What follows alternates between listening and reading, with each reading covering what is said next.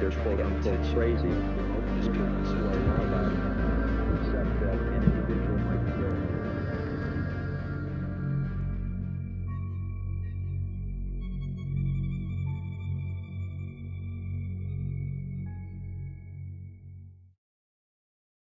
Здравейте и добре дошли в нов епизод на подкаста Пурпурни следи. Аз съм Вяра, вашата водеща и днес се завръщам с един от най-странните случаи, на които аз лично съм попадала.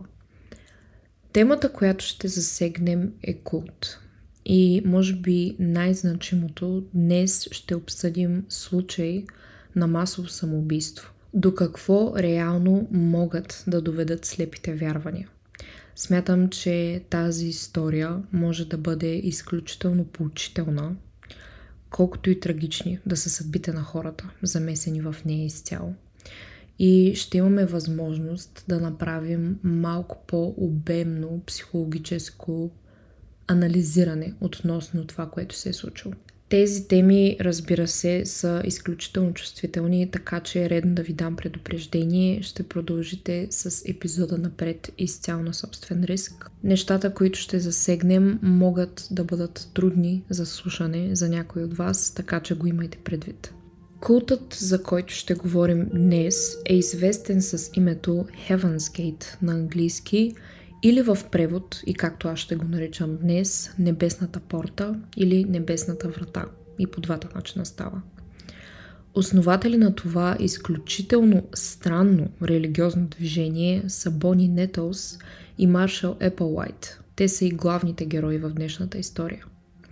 През март 1997 Америка е разтърсена и заинтригувана същевременно от история, включваща масово самоубийство, чиста мания по НЛО и извънземни и изобилие от шокиращи видеоклипове, в които членове на култа казват с Богом на света, за да се качат на космически кораб.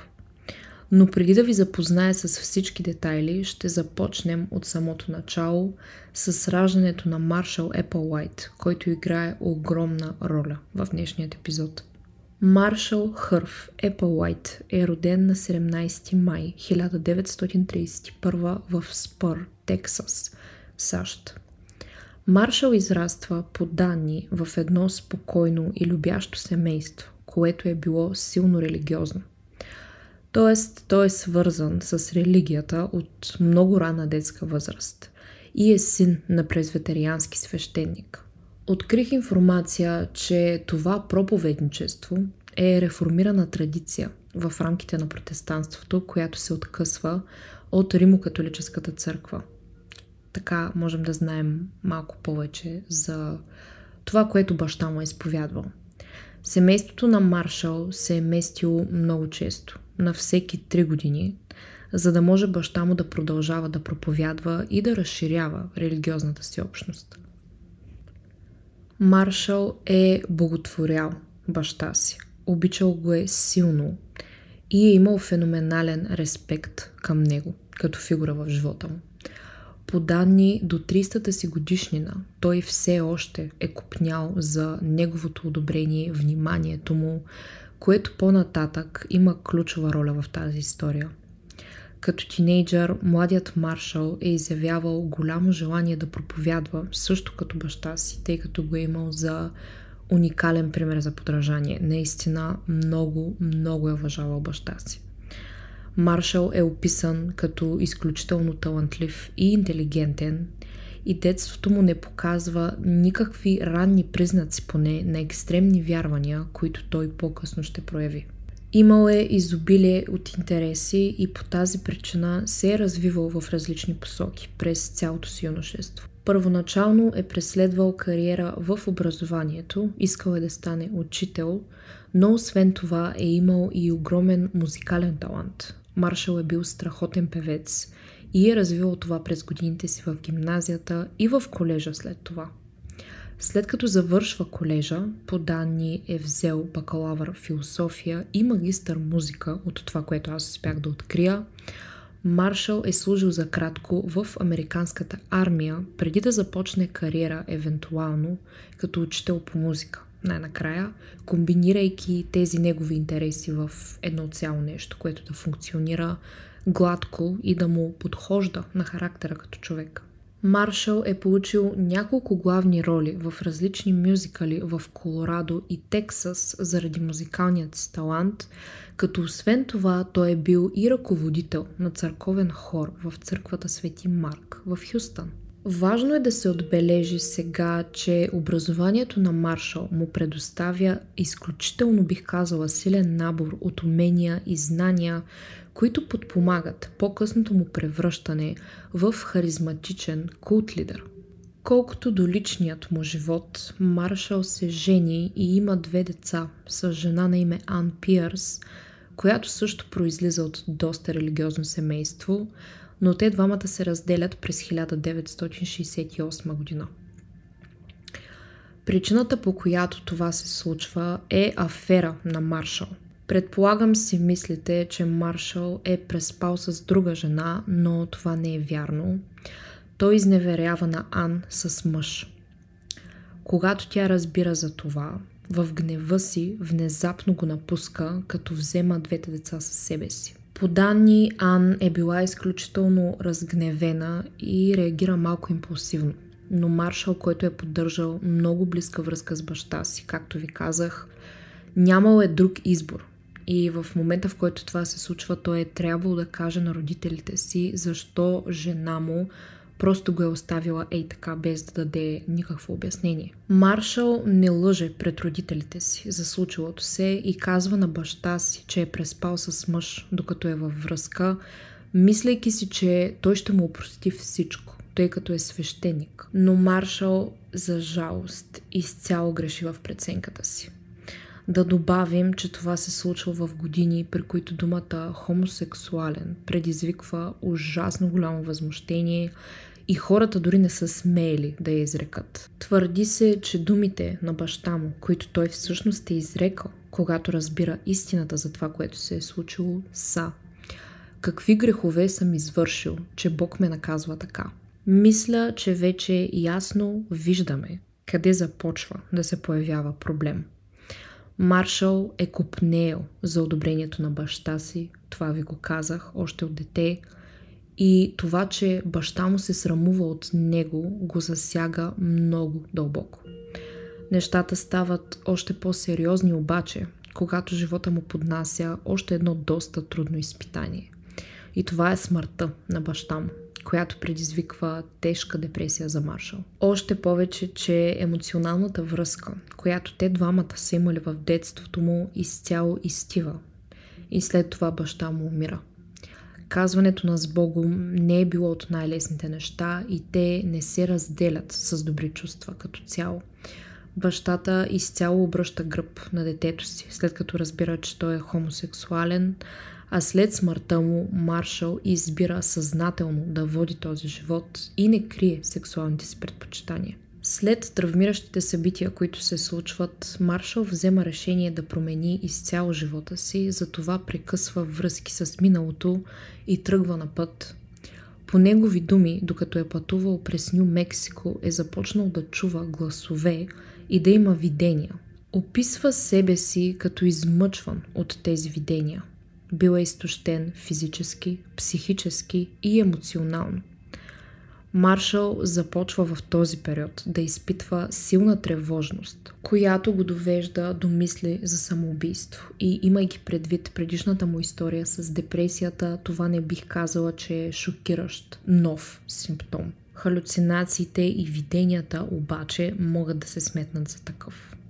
През 1972 година Маршал е прият в болница, оплаквайки се от болки в гърдите – тук информацията има противоречия, тъй като някои доклади сочат, че Маршал е бил на прага на смъртоносен инфаркт, докато други пишат, че е търсил психиатрична помощ за потискане на неговата хомосексуалност.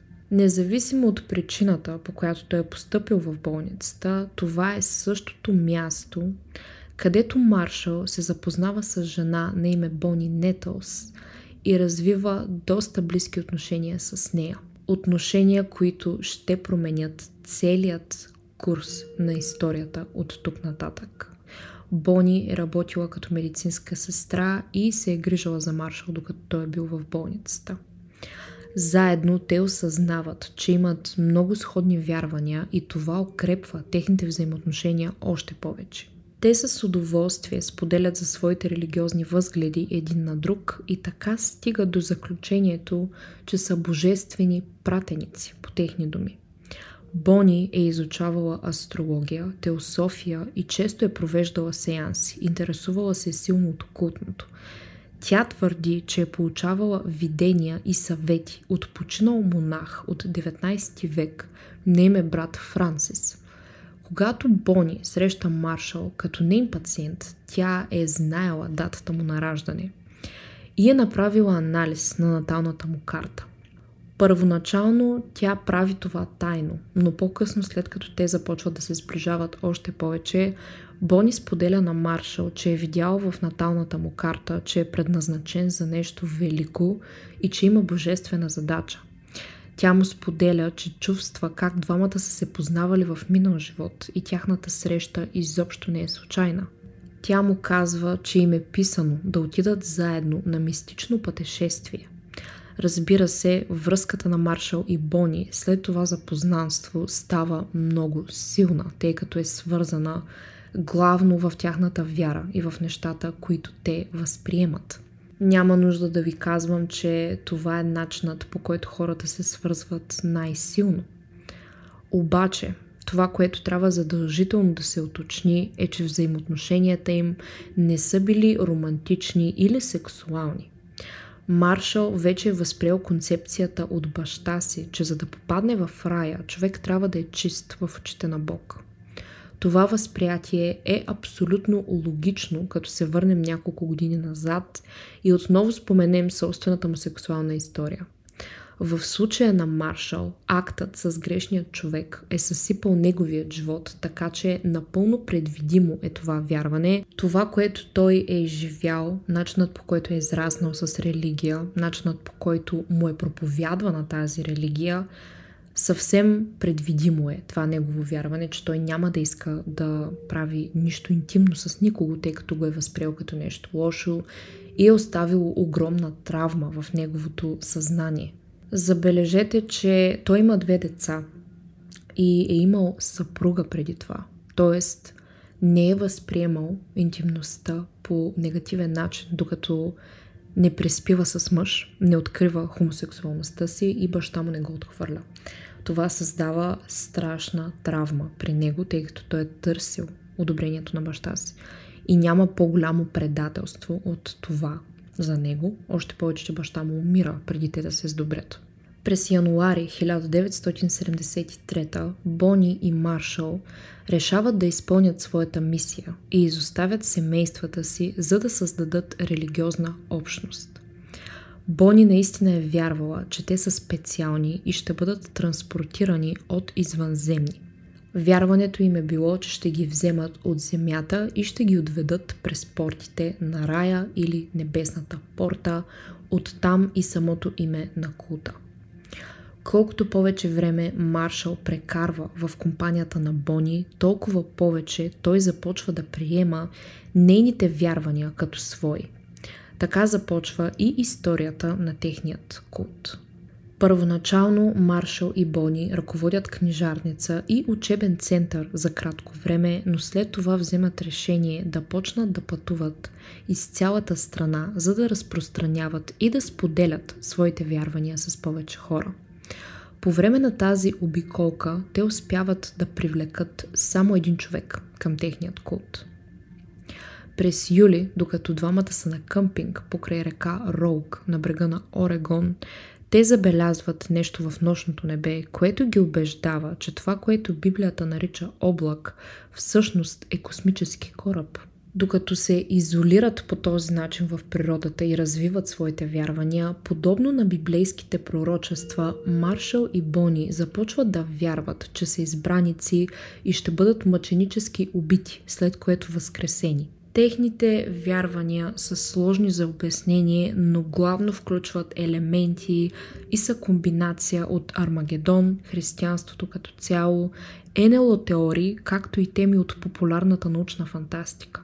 Не след дълго Маршал започва да вярва, че неговият личен сексуален смут, т.е. това, че той е бил хомосексуален, е резултат от сливането на две тела. Бони и Маршал винаги са говорили за себе си като две части на едно цяло. Маршал е смятал, че те са в процес да се превърнат в същество от следващо ниво, вид извънземен организъм. Това е вярването. И упованието им се разкрива в почти всички техни изповеди. Значителна повратна точка за двамата е датата 14 септември 1975. На този ден Бони и Маршал организират среща в Уолтпорт, Орегон и раздават флайери с посланието НЛО, защо са тук, за кого са дошли и кога ще се тръгнат. На събитието се появяват почти 200 души. Бони и Маршал се представят като две половини от едно цяло на публиката, това, което ви разказах преди малко, че са вярвали, и споделят, че космически кораб идва скоро, за да ги отведе на небето. Те заявяват, че не са хора, а извънземни в човешки тела и предупреждават всички присъстващи, че светът е на път да бъде изцяло рециклиран, така го описват, и само нези, които се качат на космическият кораб заедно с тях, ще бъдат спасени. Проповядвали са, че не е нужно да умираш, за да отидеш на небето или в рая, но за да може физическото тяло да се качи на борда на космическият кораб, то трябва да премине задължителна трансформация. Бони и Маршал се е наричали тази трансформация индивидуална човешка метаморфоза, за да може по-късно тялото на качилите се да бъде съживено в космоса. Пред 200 души те представят това тяхно вярване. Вие убедени ли сте? Хм, на вас това може да ви се струва като пълна лудост, но за 25 души думите на Маршал резонират. До толкова резонират, че тези 25 човека прекъсват личните си взаимоотношения, оставят работата и имуществото си и последват Бони и Маршал до специална зона в Колорадо, където култът започва да се заформя. Всички членове обединяват ресурсите си и бавно, но сигурно започват да се адаптират с новите правила в тази среда. Сексуалното докосване и романтиката от всякакъв вид са били строго забранени, за да се поддържа нивото нужно за подготовка на тялото. С това отново можем да се върнем към сексуалната история на Маршал. Той е вярвал, че тялото трябва да е запазено, да е чисто, за да може да премине отвъд или да се изкачи на небето. Интересен детайл тук. Който изпитва желание и иска да напусне заради тези правила, които са наложени, е бил изцяло свободен да го направи по всяко време. В началото почти никой не поема тази стъпка – тези, които остават в лагера, обаче са задължени да спазват правилата непременно. Членовете на Небесната порта постоянно се местят на различни места, но главно това се случва под формата на къмпинги или лагери, като са очаквали нетърпеливо пристигането на космическият кораб, който ще ги пребере, търсят си храна и си раздават тематична литература един на друг. Разбира се, от това, което е написал Маршал и това, което е преповядвала Бони заедно с него. Успехът на срещата, която Маршал и Бони организират, привлича вниманието на медиите и привържениците на идеологиите на култа се повишават до почти 200 човека през 1975 През есента на същата година обаче нещата драстично се променят. По това време култът е инфилтриран от двама социолози под прикритие.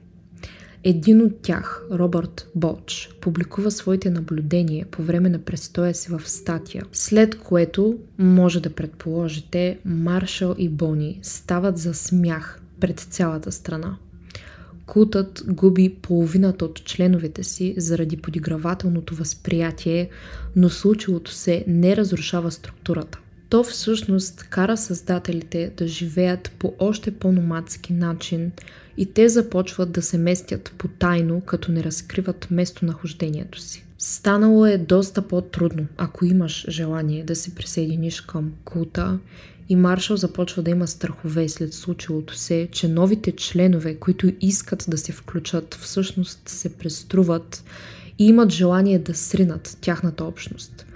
Но какво можем да кажем за тези техни верни последователи? Тяхната история не е ли още по-интересна за анализ?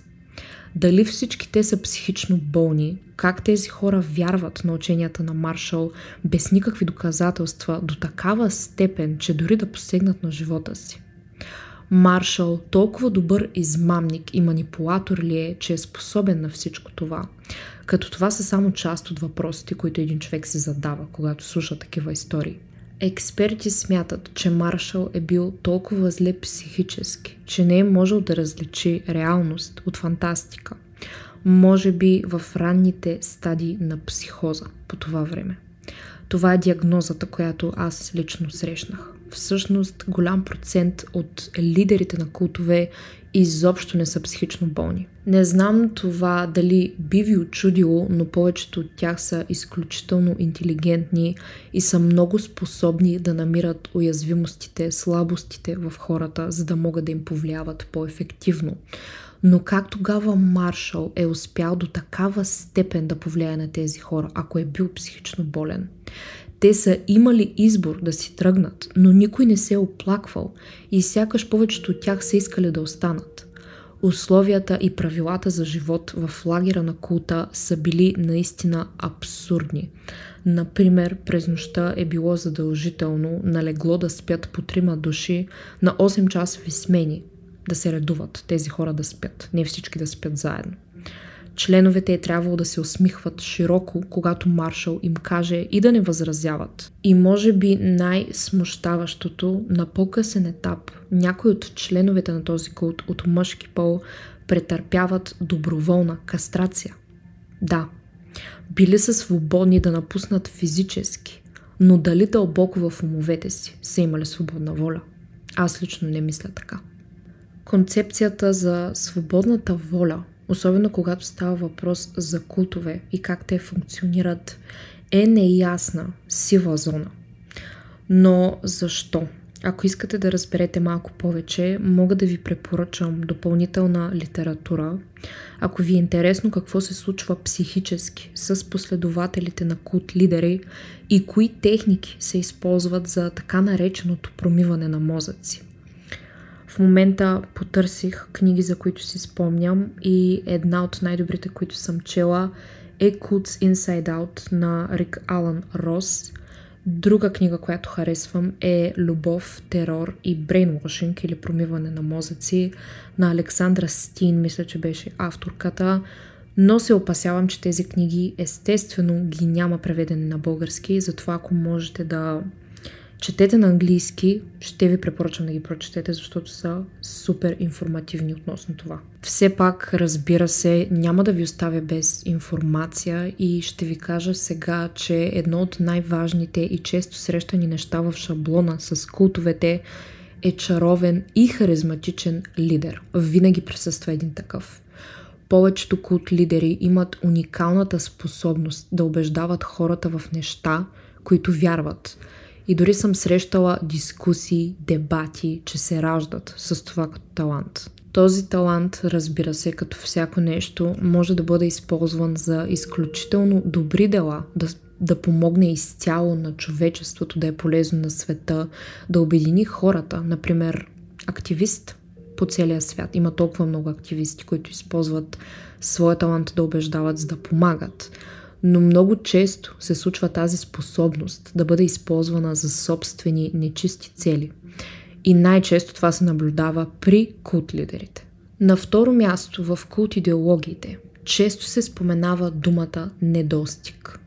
И по сходен начин в основата на вярванията на небесната порта е това, че човечеството е на път да премине към следващо ниво от неговата еволюция, но само тези, които са се подготвили, ще имат шанс да оцелеят. Заедно с недостиг, вношението на страх също е основен способ, да не кажа най-значимият способ.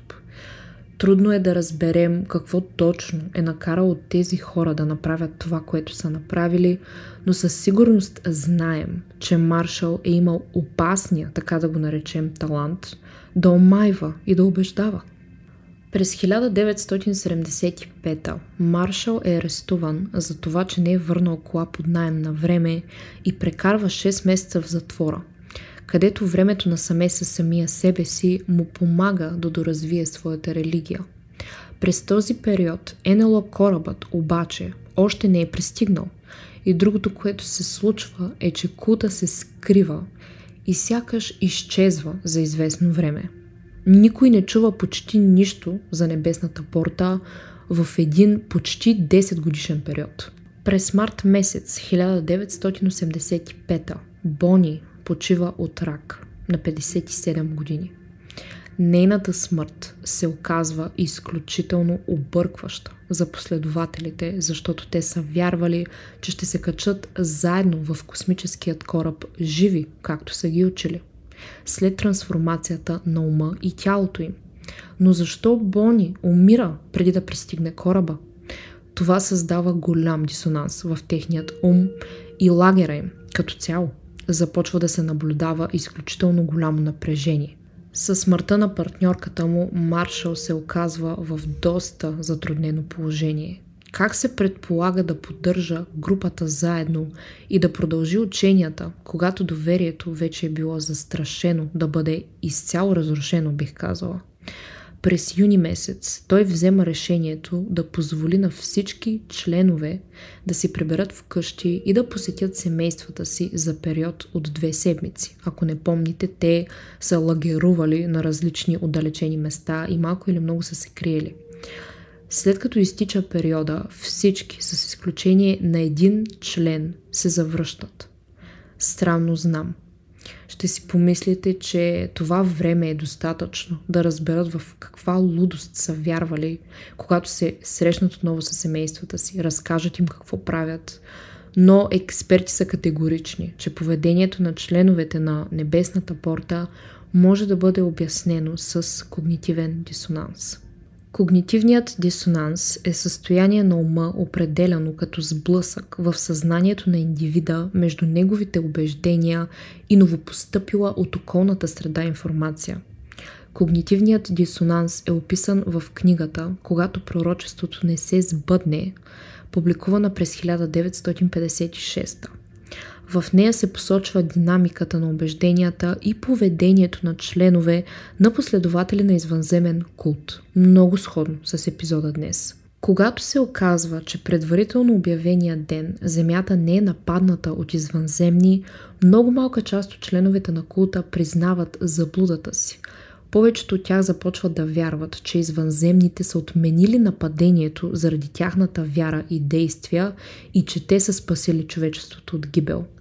Тоест виждаме ситуация, в която индивидът е повече склонен да напасне реалността към убежденията си, отколкото да приеме нови факти, които им противоречат. Смята се, че това също се е случило с Небесната порта. През времето, в което Маршал остава сам, а всички отиват при семействата си, той прави друг ход и променя изцяло идеологията си. Споделя на членовете, когато те се връщат, че е получил информация за това как процесът вече не е само телесна трансформация, а и духовна. Той заявява, че ще трябва да напуснат физическите си тела, за да отидат при Бони. Маршал обяснява на членовете, че тя е преминала на следващото ниво, защото е имала твърде много енергия, за да остане на Земята. Изоставяйки тялото си, тя е направила пътуването или преминаването по негови думи по-лесно. Това е момента, предполагам, сещате, в който нещата стават вече страшни. През целият период на съществуването на култа, няколко стотин души се присъединяват и по-късно напускат. В началото на 1990-те години членовете на Небесната порта наброяват само около 30 човека от предварително 200 през 1975. От юни до октомври 1995 всички членове живеят в ненаселени части на Нью Мексико. Маршал е имал мечти да издигне манастир там за всички, но това се оказва трудно начинание. Той е бил в доста лошо здраве и в един момент дори се е страхувал, че има рак. Много подобно на това, което се случва с Бони, той се е страхувал, че ще си замине от този свят по същият начин. Отбелязва се, че отговорността от активното лидерство, т.е. всичко пада на плещите му в този момент, Маршал вероятно е бил изтощен и това е довело до силна умора през последните му години. Зимата същата година е била много сурова и студена и членовете в крайна сметка се отказват от плана си с построяването на манастир и създаването на постоянен лагер на това място. Маршал и още седем мъже, все още придържайки се към потискане на сексуално желание в името на вярата им, преминават през хирургическа кастрация в този същия период. Първоначално очаквано са имали затруднения в това да намерят желаящ хирург, който да извърши тази процедура изобщо, но в крайна сметка намират такъв в Мексико. И седем мъже преминават през този процес. През октомври 1996 членовете наймат имение в ранчо Санта Фе, Калифорния – през тази година те записват и две видеосъобщения, в които предлагат на своите зрители последен шанс да евакуират земята и да дойдат с тях, опитвайки се да ги убедят. Приблизително по същото време е посочено, че научават и за приближаването на кометата Хейл Боб. Когато разбира за това, Маршал е бил убеден, че Бони е на борда на космическия кораб, който следва кометата и че тя планира да се срещне с тях много скоро. Подготвяйки се за тяхната дълго очаквана среща в края на март 1997 групата се изолира и започва да записва прощални изявления, като много от останалите членове хвалят Маршал и неговото водачество в последните си послания. Казват, че той е бил отдаден лидер, а Маршал от своя страна записва видео малко преди смъртта си, в което нарича самоубийствата, които предстои да се случат, окончателен изход и казва следното. Ние, честно казано, мразим този свят. Самоубийствата започват на 22 марта. В наетото имение повечето членове приемат фатална доза барбитурати и алкохол – и след това поставят турби на главите си, преди да легнат. Документи за самоличност са били поставени до повечето тела. Самоубийствата са настъпили в продължение на три дни, като Маршал е един от последните, които умират. Трима членове му помагат да се самоубие, след което и те слагат край на живота си. Анонимно обаждане, подадено в полицията, кара властите да отидат на мястото и да претърсят имението. Гледката, меко казано, е била ужасяваща. Там те откриват 39 тела на 26 март. Случилото се е описано като най-голямото групово самоубийство с участието на граждани на САЩ след масовото самоубийство на 913 души през 1978 в Джонстаун. Джим Джонс може би е един от най-най-ужасяващите кут лидери. Тялото на Маршал е намерено на леглото в главната спалня на имението. Съдебните лекари установяват, че страховете му от рак са били неоснователни, но той е страдал от коронарна артериална болест и не е бил в добро цялостно здравословно състояние.